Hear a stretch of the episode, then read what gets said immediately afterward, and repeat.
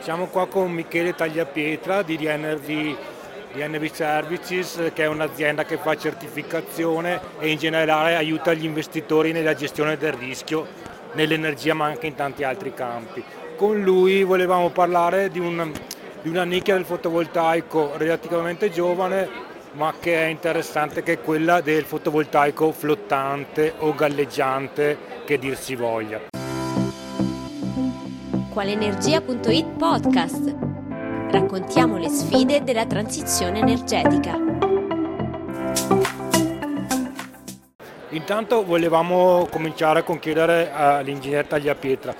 quali sono i vantaggi e gli svantaggi di questa tecnologia nell'ambito del solare in generale. Grazie mille Giulio per eh, la domanda e l'opportunità di eh, discutere un po' il fotovoltaico galleggiante. Diciamo a livello generale il fotovoltaico galleggiante ha i vantaggi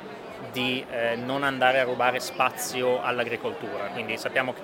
Ovviamente che in Italia ci sono problemi di eh, spazio e lo sviluppo di progetti fotovoltaici eh, a terra eh, è complicato. Eh, ovviamente andando a fare questo tipo di progetti su specchi d'acqua invece che su territorio agricolo si evita il problema della, del conflitto con eh, l'agricoltura. Eh, ovviamente ci sono delle complessità tecniche da andare a considerare quando si parla di fotovoltaico galleggiante rispetto a fotovoltaico a terra, in quanto ci sono eh, degli elementi della struttura che sono nuovi rispetto al eh, fotovoltaico a terra. Ovviamente ci sarà un sistema galleggiante, di solito è fatto in eh,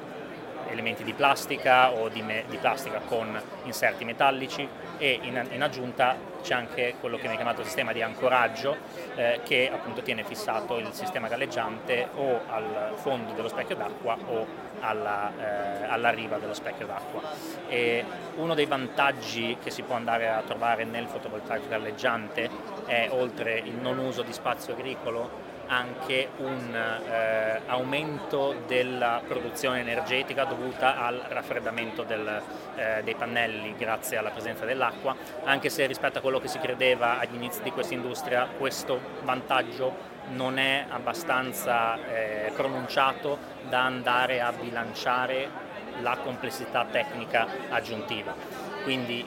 in, eh, in definitiva il costo eh, sia a livello di capex che a livello di costo operativo è leggermente più alto rispetto al costo di un fotovoltaico a terra eh, classico, però ovviamente eh, i, i, driver i motivi per andare a installare il fotovoltaico galleggiante eh, non sono il risparmio a livello di costi, ma appunto eh, il poter trovare spazi per installare il fotovoltaico in zone in cui eh, spazio a terra non esiste. Un, eh, un, altro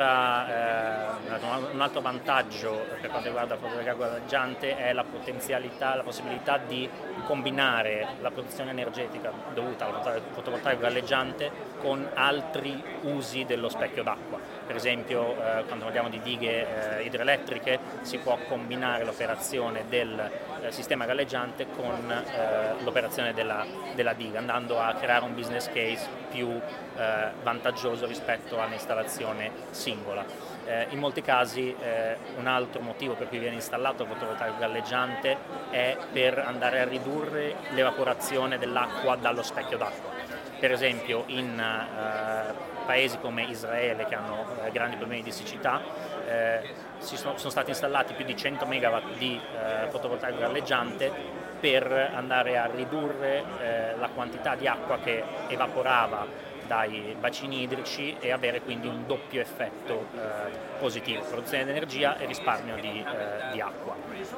A che punto sta l'Italia rispetto al fotovoltaico galleggiante, rispetto al resto d'Europa al resto del mondo? Diciamo che eh, a livello di progetti installati eh, la eh, la totale capacità installata è più bassa rispetto ad altri paesi. Per quanto riguarda l'Europa il maggior stato è l'Olanda con più di 200 MW installati e in generale nel mondo è, è il sud-est asiatico. E c'è però un forte interesse sul mercato italiano anche eh, dovuto ai eh, recenti cambi nella, eh, nella regolazione del permitting per eh, progetti solari che potrebbero facilitare il, eh, lo sviluppo e la costruzione di... Eh, Ricordiamo agli ascoltatori che nella, nella recente conversione in legge del decreto 17 del 2022 c'è una pass semplificata, se non mi sbaglio, fino a 10 MW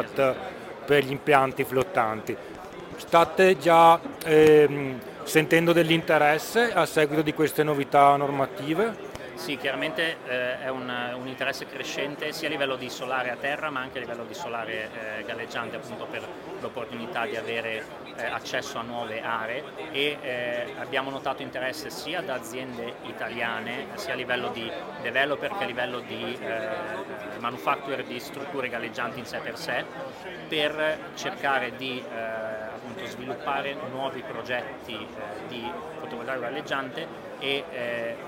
abbiamo notato una pipeline interessante per eh, il prossimo anno, i prossimi due o tre anni diciamo, in generale sul fotovoltaico galleggiante, sia da aziende italiane eh, che vogliono appunto avere presenza locale sul territorio con fotovoltaico galleggiante, ma anche aziende eh, europee o da, da, altri paesi che stanno eh, cercando di sbarcare in Italia con progetti di eh, fotovoltaico galleggiante.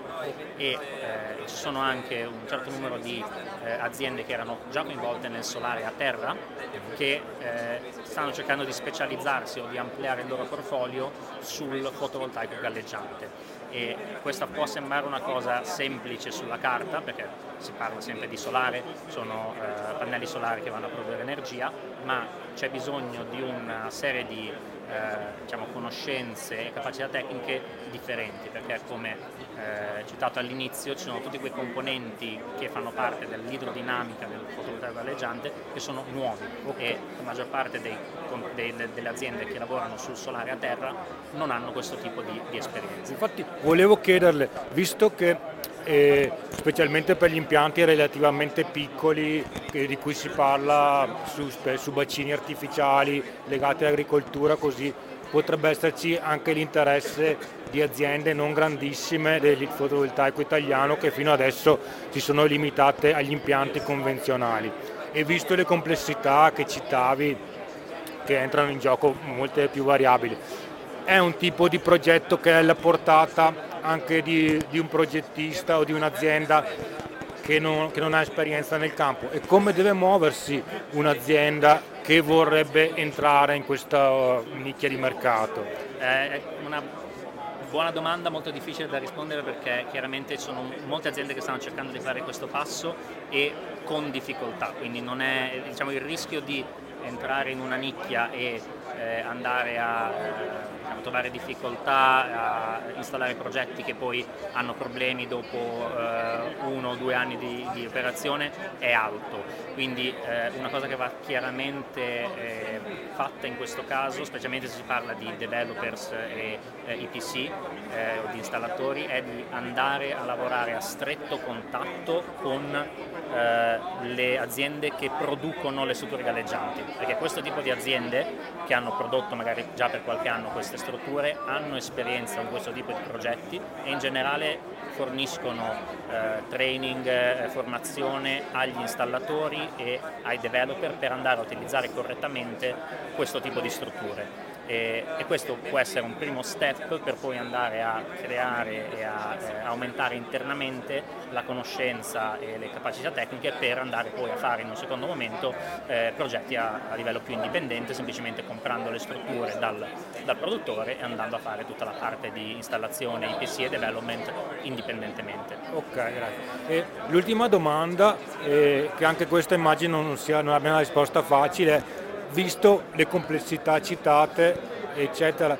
Come si convincono i, i finanziatori che vale la pena investire in una tecnologia del genere? Specialmente quando c'è la competizione dei progetti convenzionali che costano meno e probabilmente hanno meno rischi. Certo. Allora, sicuramente la prima cosa necessaria per convincere un investitore è avere un progetto che, per cui vale la pena eh, di fare un investimento, perché sono molti progetti che già in studio di fattibilità si rivelano non fattibili, quindi eh, bisogna avere un progetto solido, bisogna analizzare bene le condizioni del sito, scegliere bene il sito e eh, ovviamente la, eh, diciamo, l'opinione generale eh, risente un po' di alcuni problemi che sono stati riscontrati in, eh, in progetti passati eh, e quindi è sempre difficile andare a eh, diciamo, recuperare l'opinione dei, degli investitori quando ci sono stati incidenti in altri progetti. Un buon metodo per risolvere questo problema è avvalersi di consulenti tecnici, di eh, reviews di, da, da, terze parti in modo da eh, garantire eh, un livello di eh, confidenza e un livello di sicurezza per l'investitore basato non solo sui eh, processi della, dell'azienda stessa, del developer stesso, ma anche basato su opinioni terze. Eh, già è difficile farlo perché non ci sono in questo momento standard di riferimento, eh, anche se eh, abbiamo pubblicato come DNV una recommended practice l'anno scorso con linee guida su come fare sviluppo e installazione di, eh, di fotovoltaico galleggiante, eh, però questo, questo, gap va colmato con appunto il supporto di eh, consulenti tecnici, di eh, revisione da parte di, di parti terze e eh, facendo un, un, processo di design dettagliato e partendo sempre dall'analisi del sito. Specialmente quando si parla di uno specchio d'acqua va analizzata la, la, battimetria, va analizzato il tipo di suolo, va analizzata la forma dello specchio d'acqua e tutte le condizioni del, eh, del sito. Questo deve essere il, il, punto di partenza per poter poi eh, portare argomenti eh, convincenti a un investitore, a un compratore o a chiunque sia interessato a investire nel eh, fotovoltaico galleggiante.